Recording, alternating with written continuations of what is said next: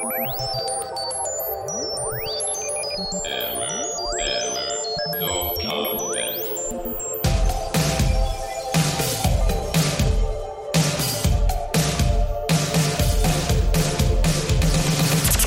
and welcome to Error 204 Podcast, a podcast where we discuss theology from a reformed perspective and generally nerdy things where there's no content that you won't love. I'm Luke Denner.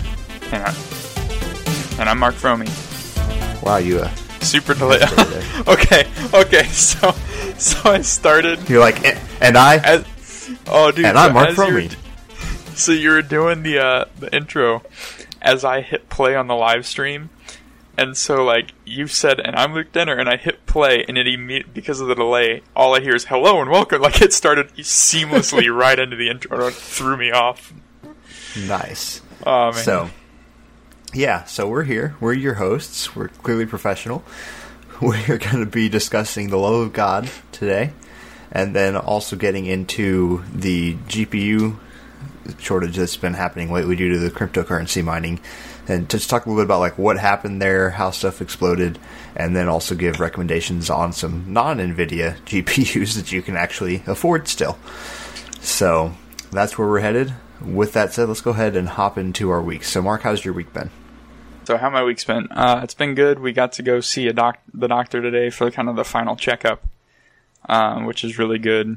And we uh, we're just kind of waiting on the baby to to get here now. It could be any day. Uh, I know we were texting you uh, earlier in the week because we thought that um, the baby might be coming that night, and so um, we were we're pretty much just kind of waiting around at this point. We're ready for the baby to come, and uh, Lindsay can do less and less. Like we went, uh, there was a sale today on outdoor furniture at Target, so we went out there and uh, she walked back there. We looked at some furniture, picked some stuff out, and I needed to go get a cart because we didn't take one back with us. And she just sat down back there because it was too difficult for her to actually walk.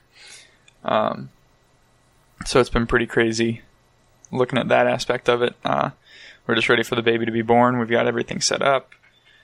Um, so yeah, I mean, there's there's not much else happening in my life right now other than just being on baby watch. So Nice. So yeah, my week, my week was, well, I guess weeks, because you know it's been two weeks since we recorded now, but my weeks have been good. Um, and finished up my my new old job at Edgewell, and then am doing a or start my new job at the bank tomorrow on Monday. So that should be exciting. I'm I'm I'm looking forward to getting rolling with that because like just because of the way everything was set up at Edgewell, it was slow, and so now that you know I'm I'm actually going to be working again. I'm excited for that to just get back into the swing of things. We had a, a doctor appointment as well this week for the baby, and that all went really well. And so I was excited about that, and glad glad to hear you get to see an on. ultrasound yet or anything?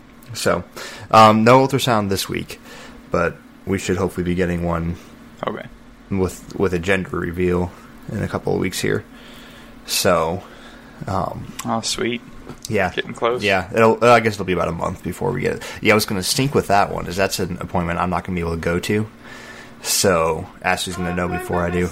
Ooh, So yeah. oh, you just heard my wife in the background. Oh, I'm going by myself. Yes, babe, you're going by yourself to that one. So because I won't be able to get off work for that, so she's going to know before I do. So that's going to be fun. But I've already decided how we're going to do the gender reveal. We're going to have to do. There's an option, or like there's places that sell tannerite that explode either blue or pink. and so we're definitely going to video me You just want to shoot something. shooting tannerite and making it go boom. Yeah, definitely. So that should be good. Nice. So yeah, so it's been it's been good. The the only acceptable way to do a gender reveal. Exactly. I mean, if if you have the option between you know cutting a cake or hitting a baseball or making something freaking explode, you have to go with the explosion. I need to turn my Steam overlay off. Everyone's going to see what all my friends are playing. So that's okay though. but yeah, so yeah, they've been good. Um, let's go ahead and, and hop on into our topics. Let's do our recommendations. We mentioned we were considering doing this. Let's put those between our two topics, so it's maybe less of a abrasive jar for people from the heavy to the light. So Yeah, I think that'll be good. and plus that gives you more time to think about your recommendations since I'm sure that neither of us have them yet. So, again, we're pros. What was my recommendations last week? yeah, I don't even know. We need to start like logging that so that way we don't double up on them. We're just going to give you guys the same recommendations every week. So this week for my book, I recommend the Bible, and for my video game, I recommend Rainbow Six Siege, and then just do that every time. so, oh man. yeah. Anyway, topics at hand. So the love of God is is our theological topic for today, and the reasoning for this is there. There have been several discussions that Mark and I both have been a part of, where there's just been a, a terrible misunderstanding of the love of God and how it works, and you see this within within the Reform camp with people thinking that God only loves the elect and not the rest of mankind, and you see this outside of the the Reform camp with people thinking that God loves the rest of mankind equally, and and none of those are quite right. And so we're going to talk about like how how God loves His church, how God loves creation in general, and and what that means for us, and then how we get to respond to that. And this is all news to Mark because I really didn't give him much other than hey, our topic's the love of God. So we'll see how that goes. But Yep. but anyways, yeah, let's go ahead and, and jump right in. So you hear a lot of, of people will, especially within the Reformed community, so actually specifically within the Reformed community, theologians will take John 3.16 and kind of play like theological gymnastics with it to try and make a way that the word the word world there doesn't actually mean the world. And I think it's it's an hmm. abuse of of hermeneutics. I think it's an abuse of the text when we when we try to make it say something it's not because it, it's pretty clear there. The word is, is cosmos. It's the Greek cosmos. It's not ethnos, which, whenever, pretty much whenever we see the word world without qualifiers being used to mean people of nations or people of all nations, that you use ethnos instead of cosmos. When the word cosmos is used almost almost 100% of the time, not quite 100%, but almost 100% of the time, it is it is meant all of humanity is, is tied up in that. And so we see in John 3:16, for God so loved the world that whoever believes or that he sent his only begotten son that whoever believes in him shall not perish but have eternal life. And I don't know how many different flavors I just meshed together there, but that's that's what the verse says. Um, but I think I've memorized in a couple different translations, so I might have mixed them up together. But anyway, people will say like uh, as I want to say John Owen was one of them and, and maybe A.W. Pink that kind of played with this word a little bit to try to make it only mean believers. Am I off on that? Do you have any idea on that? Mark? Uh, I'm not sure. I'm not aware of Pink doing that. That doesn't. That's not to say he didn't, but I haven't ever read anything on Pink. I could be totally off on messed with it that mentioning way. Pink. Uh, Owen definitely did. Owen, Okay. yeah, Owen definitely played with it to try to make it say something different. Yeah. Um, and he got he got he, he he was the one who got very into the it means ethnos more than anything and um instead of just every everybody he tried to make it like a specific people within people groups kind of thing Yeah, and and I mean, props to Owen for you know doing some digging and, and trying to stick with a, a, uh, a theological frame. The problem is John three sixteen is not problematic with a Calvinist worldview or a Reformed worldview. Like, there's no issue with that. There's no Yeah, no, there's no issue with saying God so loved the world, the entire world, all of humanity, and saying God has elected a people from that world, and God has a special kind of love for those people and and so there Yeah. there is a problem when you have the understanding that I think most um, your, your your standard American Christian has, which is the understanding that for God so loves the world all exactly the same, which isn't what John three sixteen is saying either. And and so I think there is a, a danger there if you begin to think that God loves the unregenerate in the same fashion that He loves His church.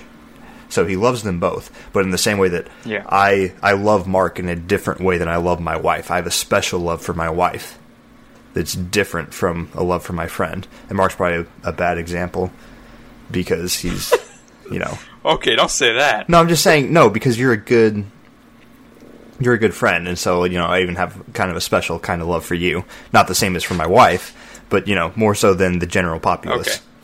um, that's fair. but also our our Facebook Live broadcast stopped. My bandwidth is just too low to run it right now, so we'll go ahead and if you watch the first part of it, you can pick up on it, the rest of it here.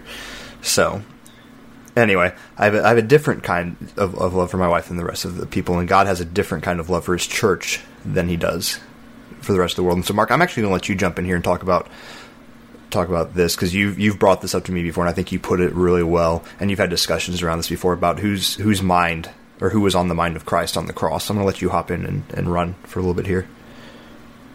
Okay. Um, yeah. So I know I've talked. Yeah, we've talked about this before, and I've um, I've had this conversation with a lot of people where it was actually when I was sharing when I'd first kind of come to the un- an understanding of what Calvinism was and the doctrines of grace and those kinds of things.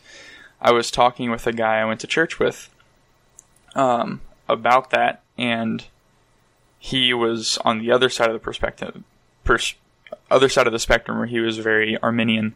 And uh, in talking to him, his whole thing, basically, him, when it, especially talking about election and God's this plays into God's love, obviously, and, and the, the love that he has for his people versus his love for just creation in general. Um, this guy kept bringing up, well, who was on Christ's mind when he died on the cross? Because that's who he died for, was who he was. Who did he set out to die for on the cross, basically? And that, at the time, was like, oh, that's, I mean, that's a good question, and I, I understand that. And so I started reading and studying and searching for like who who was on on Jesus's mind when he died on the cross. And so what really stands out to me with that is very it's super evident in the Gospel of John in my opinion where we read what Jesus was praying when he was in the garden of Gethsemane because and that's important because that is Jesus's prayers and time with his father before he went and died on the cross. That was what was on his mind. That was what he was planning to do. He knew it was imminent. And right after, like, he's arrested in the garden and taken and put on trial and eventually crucified. And so this is the last kind of recorded area where we see Jesus just communing with the Father and the Spirit, um, preparing himself. And in that, especially if you read through John John 17 in particular, um, we see Jesus talk specifically, and and there's a there's a in context he's speaking about the disciples, but um, the other thing I think we need to realize people need to realize when they try to contextualize that, like because I've had people write this off as just well Jesus was only talking about the disciples. That's fine, but Jesus had more than 12 disciples. There was 12 the 12 that were the close disciples. Right. But Jesus was followed by hundreds throughout his entire ministry and they were all disciples. They were all his followers by definition. And so Jesus is, is focused on those people. And we, as Christians, are a part of those people. We are his disciples, we are his followers. And in this time, Jesus is praying. And he says, um, when praying to the Father, in John 17, I'm going to read from there. He says, I've manifested your name to the people whom you gave me out of the world. Yours they were, and you gave them to me, and they have kept your word. Now they now they know that everything that you have given me is from you. For I have given them the words that you gave me, and they have received them, and have come to know in truth that I came from you, and they have believed that you sent me. I am praying for them. I am not praying for the world, but for those whom you have given me, for they are yours. All mine are yours, and yours are mine, and I am glorified in them. And I am no longer in the world, but they are in the world, and I am coming to you. Holy Father, keep them in your name, which you have given me, that they may be one even as we are one. While I was with them, I kept them in your name, which you have given me. I have guarded them, and not one of them has been lost, except the son of destruction, that the scripture might be fulfilled. So, Jesus in his prayer to the Father makes it extremely evident that his prayers, his words, his, his mind is set on his people. His mind is set on his disciples.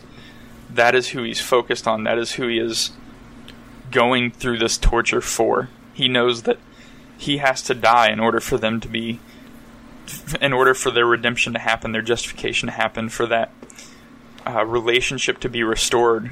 Because his whole prayer is focused on now that I'm leaving the world, Father, keep them because the same way that I've kept them while here, keep them in your name, keep them close to you the way that I did. and he knows that his death has to happen in order for that relationship to happen. And so I think it's it's clear when you read through Jesus' prayers in the garden and, and where his mind was. Jesus died. Effect, his, his effectual grace was focused on those who were close to him and those who he was there to save. It wasn't a Jesus was not a he didn't die non-specifically. It wasn't a well I'm to like people use the you hear the blank check um analogy. Yeah, right? and we got into this a little bit when we talked about limited atonement. Yeah, and so I and and to clarify with that, we did talk about that a little bit, and and to reiterate, I'm not saying that Jesus' death couldn't cover the sins of all. Right, it is sufficient. It, it is sufficient, but it's not effectual. Jesus' death effectively covered only his people.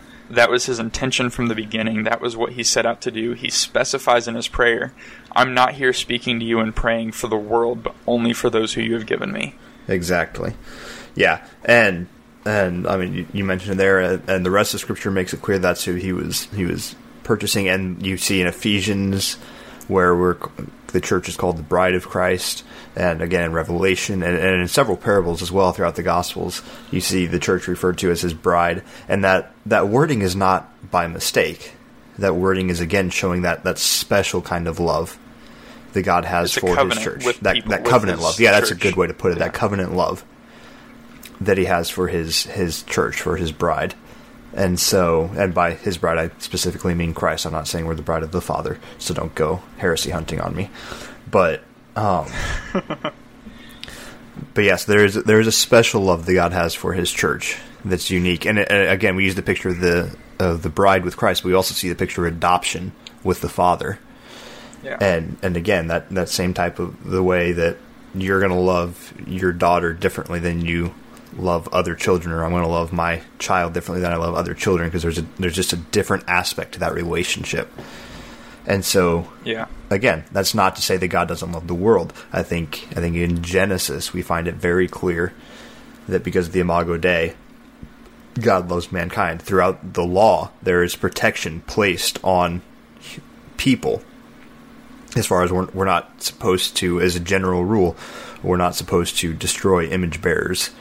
And and there are obviously places where the sin brings destruction on those image bearers but that doesn't mean that God doesn't still love them in some sense as he loves his creation, his creation which was good if now tainted. He he loves his creation. But again in, in a more general sense, not in the specific kind of love that he has for his bride and his church. And I, I realize that this may be a bit of a more controversial topic, but the the point I and Mark are trying to make is is that reformed folk really got to stop saying that God only loves the elect. Yeah. And it's also very important that we differentiate between the the love that he has for the elect and the love that he has for mankind in general, because both sides can lead lead to grave error. Um, Absolutely. so And I, I've ahead. said for I've said for a long time that I think one of the issues within the church. I think this is a human thing, period, but I, it manifests itself often in the church. Is that we swing the pendulum too far one way or the other. yeah, one And hundred so. I think that kind of the the reformed attitude or or argument that God only loves the elect is wrong. That is that is a pendulum swing too far to one side. But I think that some of that is the result of, or at least in response to, the pendulum too far on the other side, where you have there's a lot of people, especially in the American church today. We have there's tons of people who say that go basically universalist because they're like, well, if God loves all of His creation, how could God send anyone that He loves to hell? And so there Yeah. has to be that that differentiation between the two. God loves people differently. That doesn't mean He is without love for others, but it means that His love for His people is much stronger and much different. It has it leads to a different outcome. One hundred percent. I think too, and this wasn't on the docket. I just want to bring it up because I think it's a, a, a good thing that's relevant to the conversation. Is that the love of God is not incompatible with the wrath of God. Like the two aren't mutually exclusive. And th- from a human standpoint, that's really hard to wrap our heads around. hmm And so I, I think I think that's part of where reform people tend to lean towards that. Oh well, God loves the elect because the rest are being damned to hell. and and the wrath of God in punishing sinners. Again, he's not punishing sin in hell; he's punishing sinners in hell. That doesn't mean he didn't love them. Again, I've brought this verse up I don't know how many times on this podcast. I'll bring it up again in Ezekiel, where he says, "The Lord does not delight when the wicked perishes, but when he turns from his way and follows the Lord." And so, it's clear that, that God has a, a love for mankind in that, in a, in a general sense. But again, we we see God grant mercy to people throughout Scripture that deserve none. Oh yeah, and we see it now. Like there's so many people walking around blaspheming God, spitting in his face that He shows mercy and, and love towards. When again, Yeah, I you- mean, you can't. the fact that you and I are show here, mercy without some kind of love. That it's not possible for God to be merciful and not loving at the same time. I, yeah, I agree. And the fact that like the fact that anyone is here is a display of God's common love towards humanity, which we may call as common grace. I think those two go hand in hand. Absolutely. Because if He didn't love us, we would all get what we deserved, which is hell immediately. And even Yeah. those who are unregenerate are not immediately sent to hell. So, And and and with that too, like I mean, I guess they are on death, but you know what I meant. They're not like yeah, created So, in hell. Just to just to give re- more reinforcement to this, the aspect that God has love for people, even if they aren't uh, redeemed people. So there's never, and, and you can correct me if I'm wrong. I don't think I am, but there's never a time that I can recall in Scripture where God commands that His people love something that He doesn't love Himself. Right? yeah, like I see where you're going here, and I like this train of thought. Yeah, God God doesn't command us to love something that he doesn't love himself. And Jesus' entire ministry was built around loving those around us, caring for them, preaching to them, sharing the gospel with them. And he talks about being non aggressive. He talks about being generous and providing for those in need. There's there's no way that God would command those things of us and expect those things of us if he didn't love them in some way. And to anyone, God's, who- God's love for his creation extends to his command to us to also love his creation and love those around us. Yeah. And to anyone who would take that and go, well, he's talking about loving those around us who are the church or the bride of Christ. I mean, all you have to do is look at the parable of the Good Samaritan. Uh, and, Yeah, absolutely. And he, who is your neighbor? Those you're in contact with. It's not those who are pious, not those who are good. It's those who you're in contact with. Sometimes those who would culturally be your enemy, as was the case in, in that parable. I mean, he literally the the Sermon on the Mount: "Love your enemy as yourself. Pray for those who persecute you." exactly. It's, it's not. It's it's not limited to the church. There's plenty of con- There's plenty of things in Scripture that people take out of context and apply to all that are limited to the church. This is not one of them. Right. And so so what what do we do in response then? I think I think two things should happen. I think they go hand in hand and they go with what what we're talking about here towards the end of this of this topic. When we see this love of God, I think first off it's important to remember because it's easy, especially and this is what what just baffles me with reform people or people who say, "Oh, you only love he only loves the elect." Like the very fact that we came to a point where we were saved. I guess that proves God's love for us because we are in the elect now. But I think it can lead to a mentality of, of, of elitism or, or feeling special, which we've mentioned before is, is very bad and very dangerous. Because we tend to look down on those who aren't and go, well, God doesn't love them, so why should I?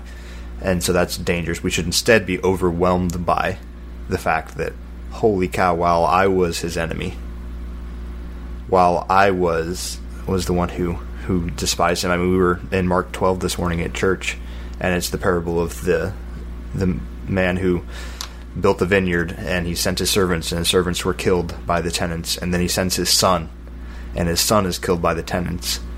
And it says he's going to come back and he's going to judge those and, and put in new people. But the fact that, that the man kept sending servants and then sent his son and didn't send an army to just raze the place showed that he cared for those people, or at least, you know, every analogy breaks down and parables only go so far. But we see that with God because he sent the prophets and then he sent his son. And that shows his love for the world. Even though he sent those specifically to his people, their message was going out to the world.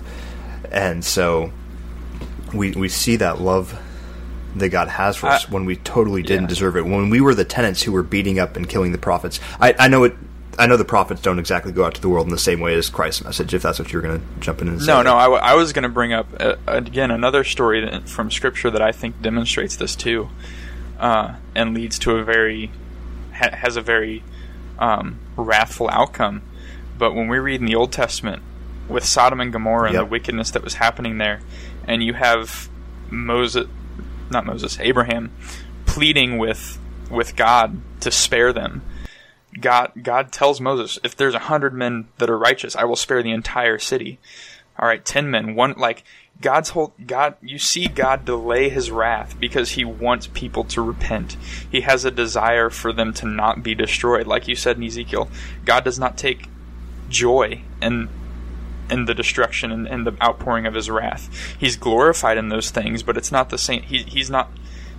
Um, There's not the same delight as he takes in in, in the repentance redemption. of people. Yeah, and so again, and, and so yeah. h- hear us here. Like, if God's will was that none should perish, none would perish. It's His His desire, and there's a difference there. And as far as like comprehending that, I don't think we can fully.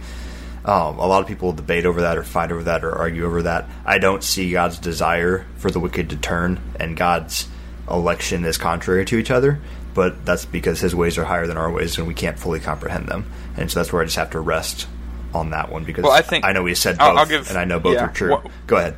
one, one analogy I have that has helped me with kind of again, I do think there's an, an aspect of it where it is incomprehensible for us, but I think part of it too, and I had this explained to me by a guy that we went to school with, um, where there's you can have a desire, or you can have multiple desires, and know through wisdom that one is greater than the other, other, so that is what will be carried out, and so you know, we have in Scripture, a lot of people try to say that Calvinism isn't true because God says, Scripture says that God desires none should perish, but that all should come to know Him. Well, God can have that desire, and I think we see that desire through His love throughout Scripture. But God also has the wisdom to know that even though that would be great, that is not how it's going to happen, and that's and there's reasons for that. God is glorified through all of the attributes. We could talk about that for a long time, Right. and so again, I don't think we fully understand it, but we we can at least have an understanding that just because we may have a desire for something, we we may know, even though that's a desire, that it's not the best thing for us, and God knows that perfectly better than we do. But it's the same way that um, I rem- I remember being a kid and like as as a parent, I think that you always have a a desire to uh, for your kids to have fun and, and be joyful and do those different things. That's always a desire in your heart, but there's moments where that's not going to be true, and you know that that is for their best. And so I think that it's possible to desire something and not allow that to be the will. And I think God um, understands that more perfectly than we do. And so, like like you said, they're not they're not contradictory to each other. They can go hand in hand, and it's I think that's something that's helped me understand it at least a little bit, though I don't fully comprehend it. It- It's a perspective to remember. I think. Yeah, for sure. And and I'll also just throw this disclaimer out. That wasn't what Mark and I were planning on talking about. So not everything is fully fleshed out and probably fully said. You know where it's going to Yeah, make perfect sense there. So give us give us some leeway on that. Um, but yeah, but my point in all this was we're Sodom and Gomorrah. We're the tenants who were beating up the prophets and, and murdered the the son. Like that's us. We don't get to look down our noses and go, "Oh, look at the rest of the world." That that's us. And so this love of God that He has, and again, getting into the specific love that He has for the elect as the elect, it should overwhelm us. Like the love of God is not something to come to haughtily or to come to and go, oh, "Look what I have," and they don't. It should it should Absolutely overwhelm us and then drive us to exactly what you brought up before the command that we've been given to love the world. When we see that God has loved us so greatly, and then we see that he has this this desire and this love for the world. That should be our desire and our love too. Again fully knowing that sin is, is deserving of the wrath of god and that he's going to be glorified and he is just in punishing sinners as he sees fit. But also knowing that we've been commissioned to go into the world to share the gospel. And and this is where it gets tricky because i think a lot of the time we decide we're going to go into the world and share the gospel because it's what we've been told to do and that's only half of the picture. We've been commissioned to go and share the gospel because we love people. Because we love people. That has to be our motivation is love for God and then love for others. And Yeah. and it can't just be something that we have to check off the box because oh well this is what God said I'm supposed to do in Matthew 28. Like that's a serious issue. If we're going without love, Paul tells us might as well be walking around smashing cymbals together in people's faces because we're doing about the same amount of good. Yeah. So I- I'm pretty sure that's the uh, the message translation of it. walk around, smash people in the face with a cymbal. Um, Sounds accurate. but yeah, so that's that's our our brief overview on the love of God. Unless there's anything you want to add here before we wrap up, Mark. Right, no, I, th- I think that we talked about uh, some good stuff, and yeah, I don't want to.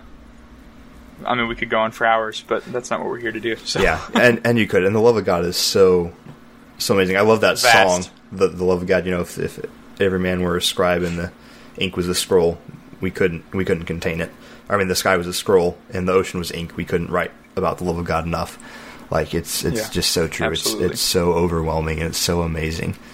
And I think I think there's a danger within the reformed camp that we have of forgetting about how amazing and just glorious that love is.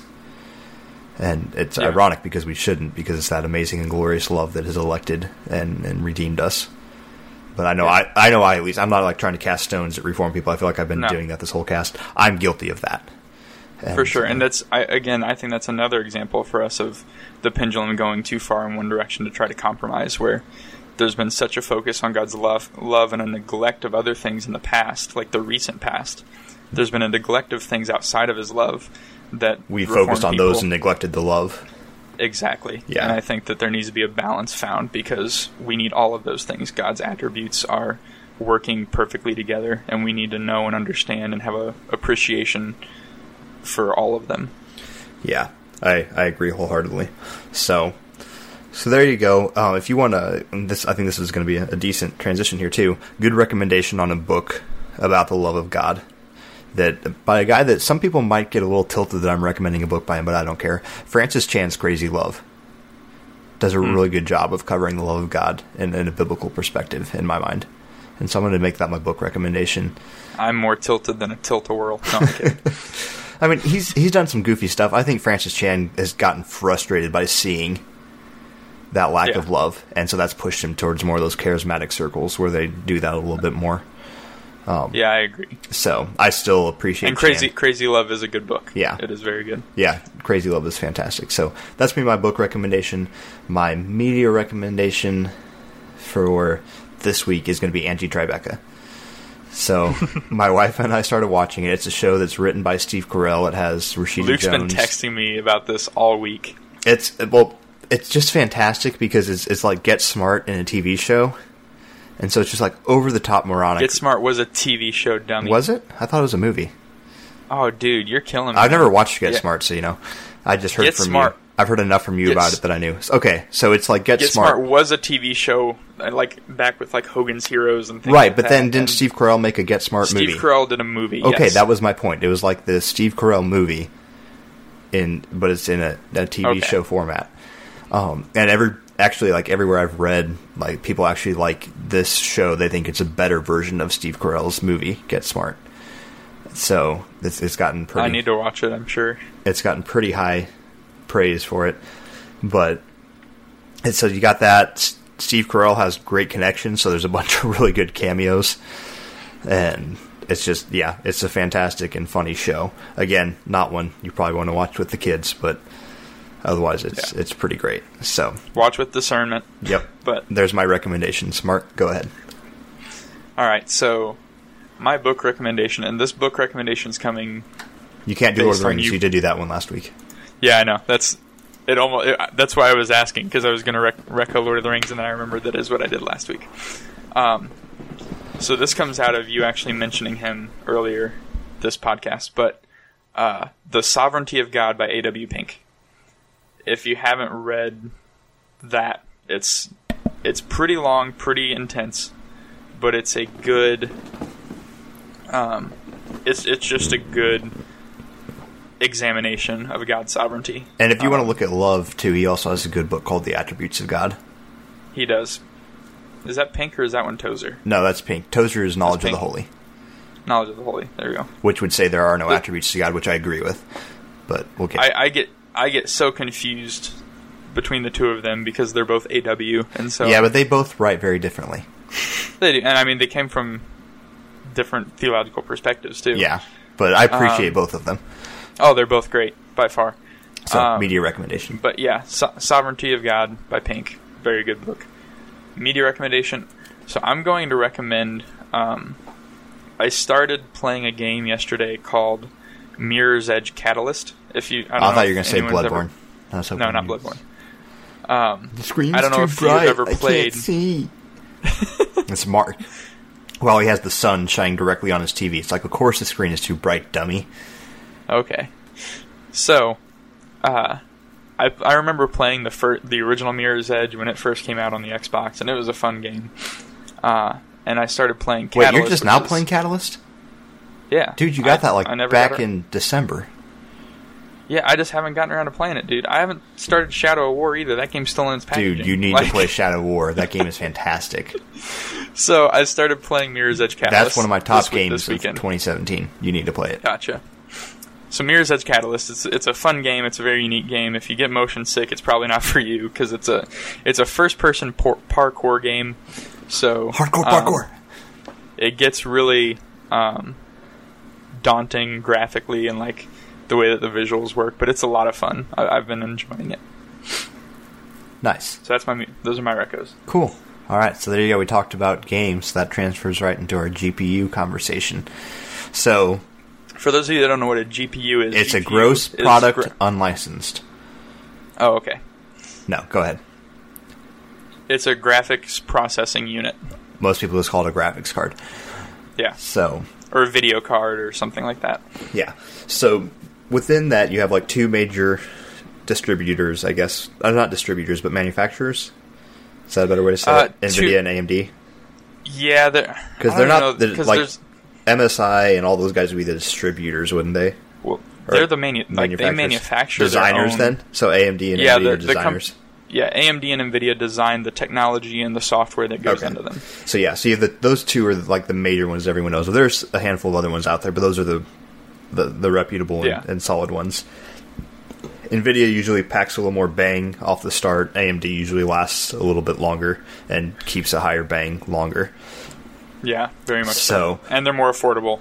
Yeah, Normally. and and that's like one of the main differences between marketized computers. I run a Nvidia 1070, and you have what do you have again?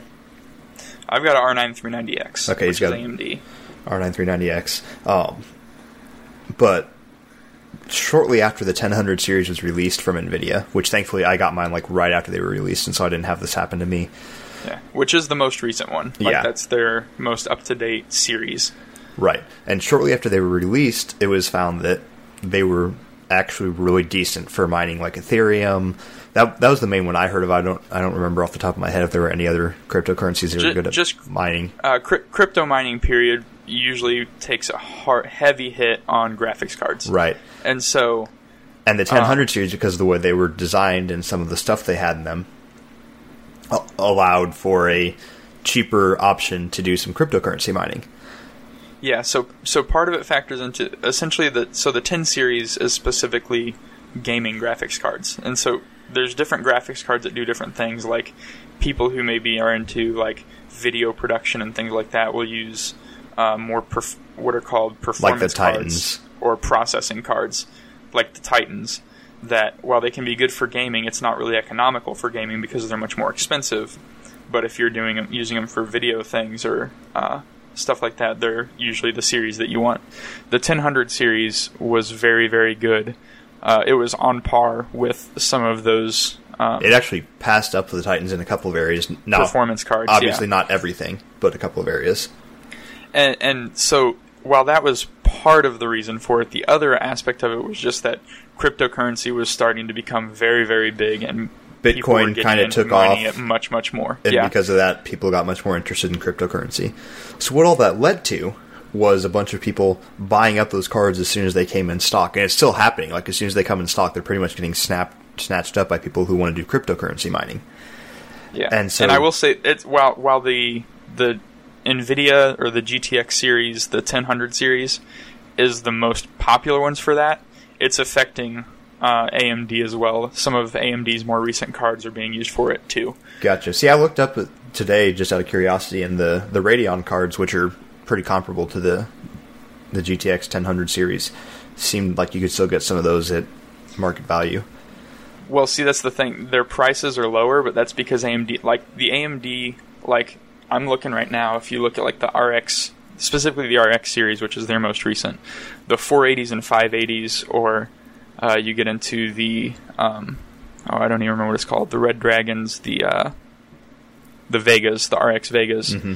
Those are their really big cards, and they're basically costing what the 1000 series cost. That's true because like, Whenever the they were 480 was market about value. 300 bucks when Yeah. it dropped, and it's like 500 now. yeah, so they've inflated by a couple hundred bucks as well. But dude, like I looked up a 1070 today, and it's a thousand bucks to get a new Yeah, one, it's crazy. and I got mine for like 400. yeah, 400 was the market release for 1070. I think 600 was The market release for 1080. Yeah, And those things are up to about $1,200 now, if you can even find them. yeah, and so, so yeah, like Mark said, because that the prices have been driven way up, it's hard to find a new one. Um, my recommendation is honestly, even though they are a little higher priced than initial release, if the just go for one of the AMD RX, the Radeons. Like The RX cards are great. the the 480 or the 580 are both solid cards, and you're going to get those a lot cheaper than you're going to be getting an Nvidia card right now. Um, Yeah. I I've used strictly Nvidia with my PC just because that's what I've been used to. I've always enjoyed them; they've done well for me. Mark has been on the opposite side and used AMD. Uh, so I'm going to let Yeah. you go ahead and maybe give some AMD recommendations here because you probably have more of those than I do. Yeah, so I'm going to give um, my my real recommendation is this: if you're wanting to build a computer and you haven't already built one, or if you're needing to upgrade, uh, wanting to upgrade your graphics card, wait. Like, Yeah, that's that's honestly it. that's Just my wait number one recommendation is wait. because eventually the market's they've going to gotten catch back crazy expensive. They will come down. There's those trends happen all the time, but like right now is bad just because graphics cards have skyrocketed because of crypto mining, and there's also been a with that too. Again, building botnets, you're having to buy all kinds of parts. And so the other thing right now is RAM. Memory is Mm, very yeah. very short, and so RAM is crazy high expensive right now too. So it's it's one thing to see like one thing kind of trending upward, and it's like okay, well, the other stuff is pretty normal market value. So putting together a PC, I spend a little more for this one part, but everything else is about the same. Not that big of a deal. But right now, you have two things that are at some of the highest market costs as a whole that they've been at in history, and so if you're wanting to build a computer, my, my main recommendation is wait.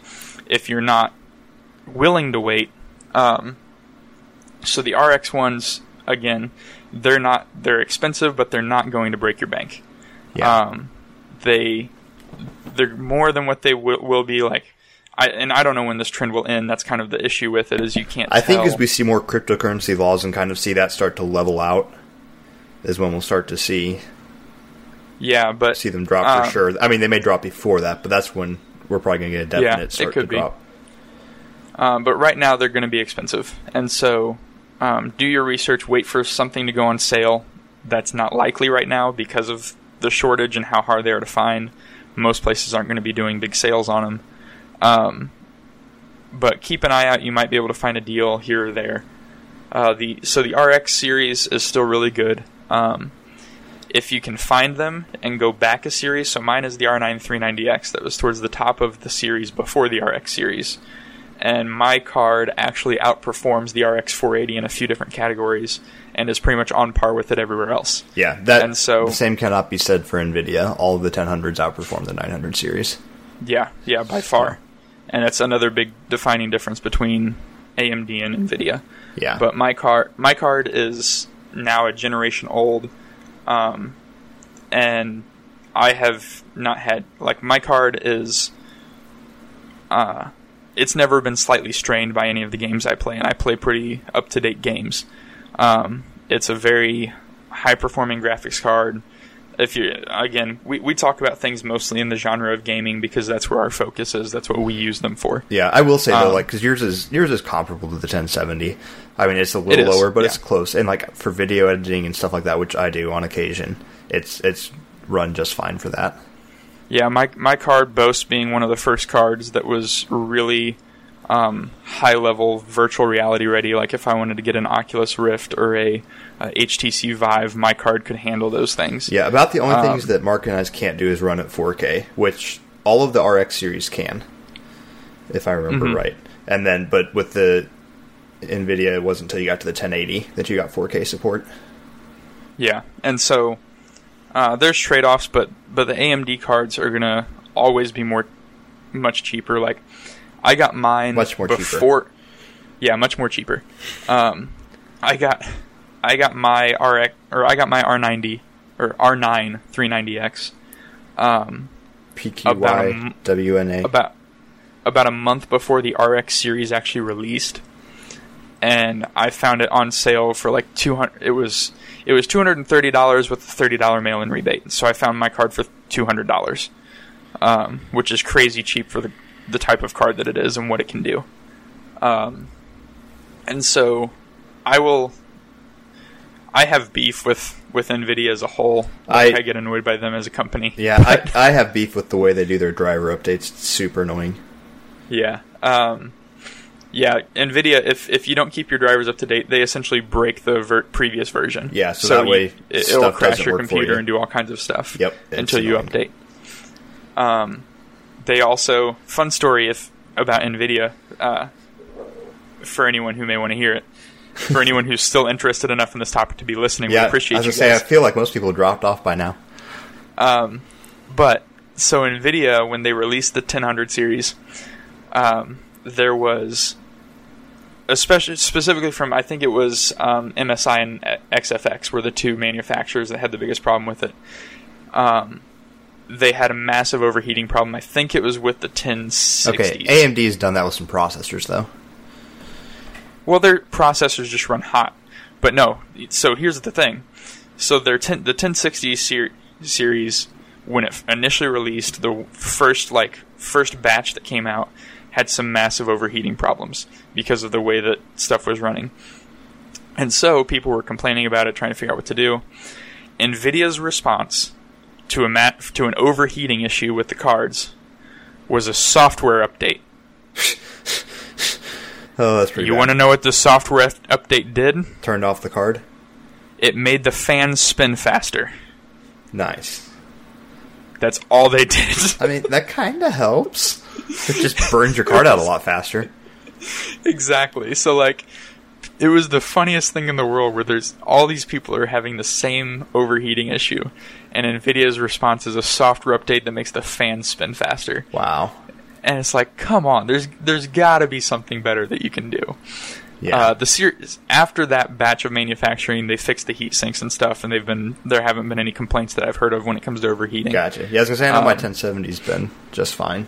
Yeah, so you shouldn't have that problem really. Like that's not something to watch out for, but it's that response from Nvidia that just makes me laugh and glad that I don't buy Nvidia stuff. Yeah, I will most likely be getting an AMD when I go to upgrade in a couple of years here. So, so yeah. so- Um, one last recommendation I'm going to give before we wrap up, and that is if you're listening and you've somehow made it this far and you're still listening, but along the way you thought, hey, I have an Nvidia card, I should try crypto mining. Um, it's probably not going to be worth it with what you pay for the power to run everything. So, like, Yep. unless you can get several different computers running and mining pretty much 24 7, you're really not going to make any profit off of it. So, Yeah, the pe- the people who have gotten it, who are into mining, have what are called botnets, where they have s- massive amounts of computers that literally are dedicated to twenty four seven mining cryptocurrency. yeah. Now, I mean, if you're living somewhere where you don't pay for your own power, I guess you can make a couple extra bucks. Yeah, go for it. But there's also wear and tear on your card that you got to think about. So, hmm So yeah, so there's that. Um, if you guys have, have questions about anything we've said, comments on anything we've said, you can email us at air204podcast at gmail.com. You can hit us up on the Facebook page or group at Air204 Podcast.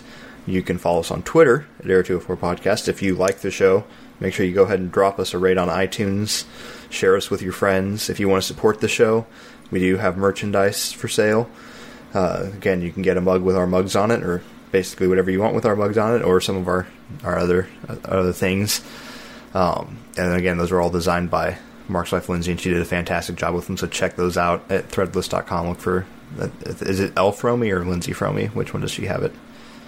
I think it's Elfromy Designs. That's what I there, thought.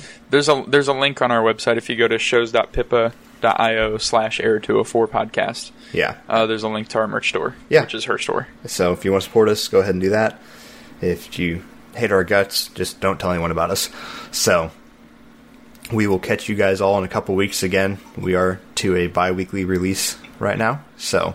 I don't know about you, but I feel a lot better like doing yeah. it this way. Oh yeah, nice. I, I like yeah. it. It's, it's nice having that week off. Again, we love you guys. We love recording, but life is just getting busy. So yeah, this is definitely nice. We're becoming more adulty adults. So pretty much. So all right, well, that's all, folks. We'll catch you guys in a couple weeks. Bye. Bye.